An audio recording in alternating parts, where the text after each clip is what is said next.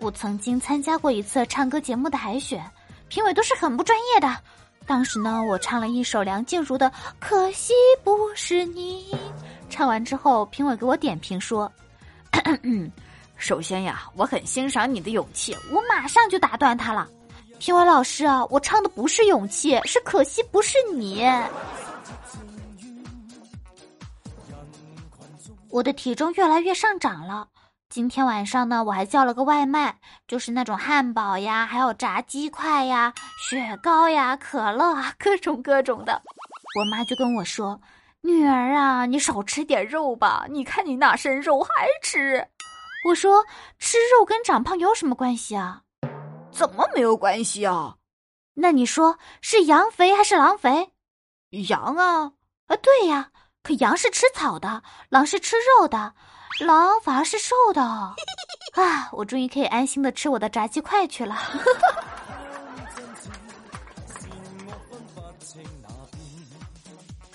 给蛋问我路痴是什么样的体验，我说大王都不敢让我去巡山，怕我回不来。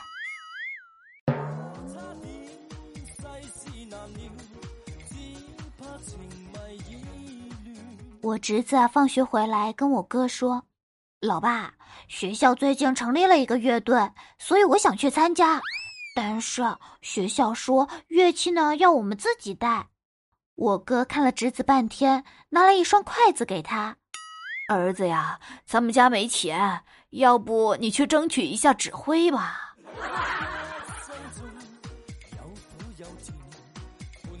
昨天晚上，莫非喝得醉醺醺的回来，我就去门口去接他去了。然后他就指着镜子前的我说：“哎呀，你咋长得这么丑呢？”听完我就怒火冲天，然后莫非接着说：“哎呦，都快赶上我了。”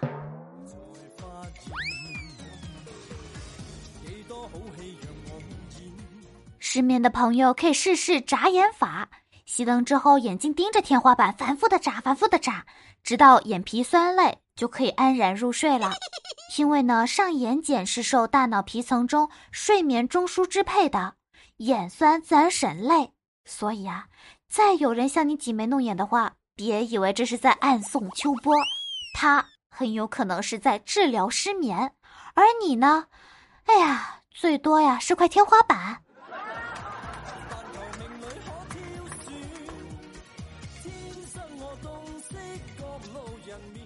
午休的时候，我听见葛一蛋啊跟隔壁组的女同事聊天，她说她快30了，怎么还不找个男人谈恋爱结婚呢？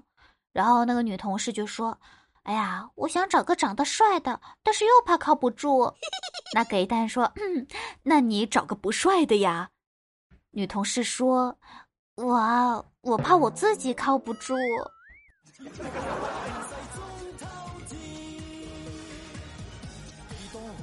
最近我发了几张自拍照，然后有人给我评论说我呀，这个自拍拍的全都是自己的缺点，我特别不服气。我就问葛小花：“你说长相到底有多重要呢？”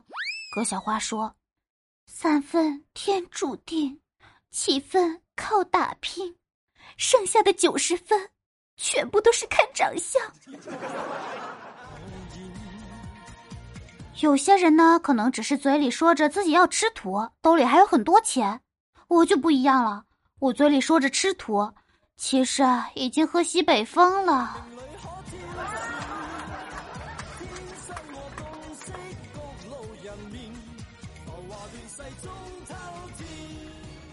Hello， 大家好，感谢收听本期的笑话事务所，我是主播盐酥肉饼。大家喜欢的话，可以点击一下我的关注，然后还可以订阅一下我的个人笑话专辑《喜笑颜开》。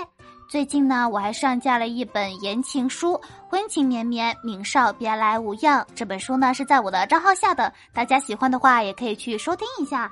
过2个月左右呢，我还会上一本搞笑轻松类的古言，想要听开心轻松的书呢，就千万不要错过了，还可以关注我，这样呢就不会错过每一次的更新啦。拜拜了各位。